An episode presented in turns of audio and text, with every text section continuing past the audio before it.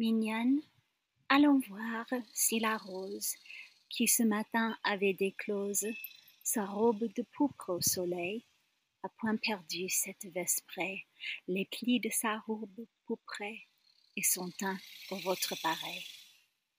Las, voyez comme un peu d'espace, mignonne, elle a dessus la place. Las, las ses beautés laissez choir. Oh, vraiment marâtre nature, pique une telle fleur ne dure que du matin jusqu'au soir.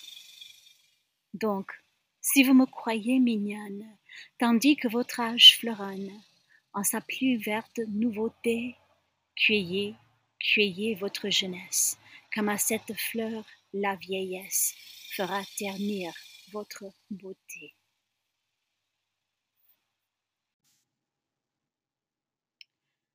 This is a poem that I've loved ever since I first read it in graduate school. Um, Pierre Ronsard was one of the great poets of uh, the Renaissance, as we used to call it, late uh, early modern Europe, now we say. Um, but anyway, I was not very happy with the translations that I've found of the poem online, and so I've prepared my own. Please be patient because I am not a poet but I'm doing my best to render Ronsard's words in English. So here goes.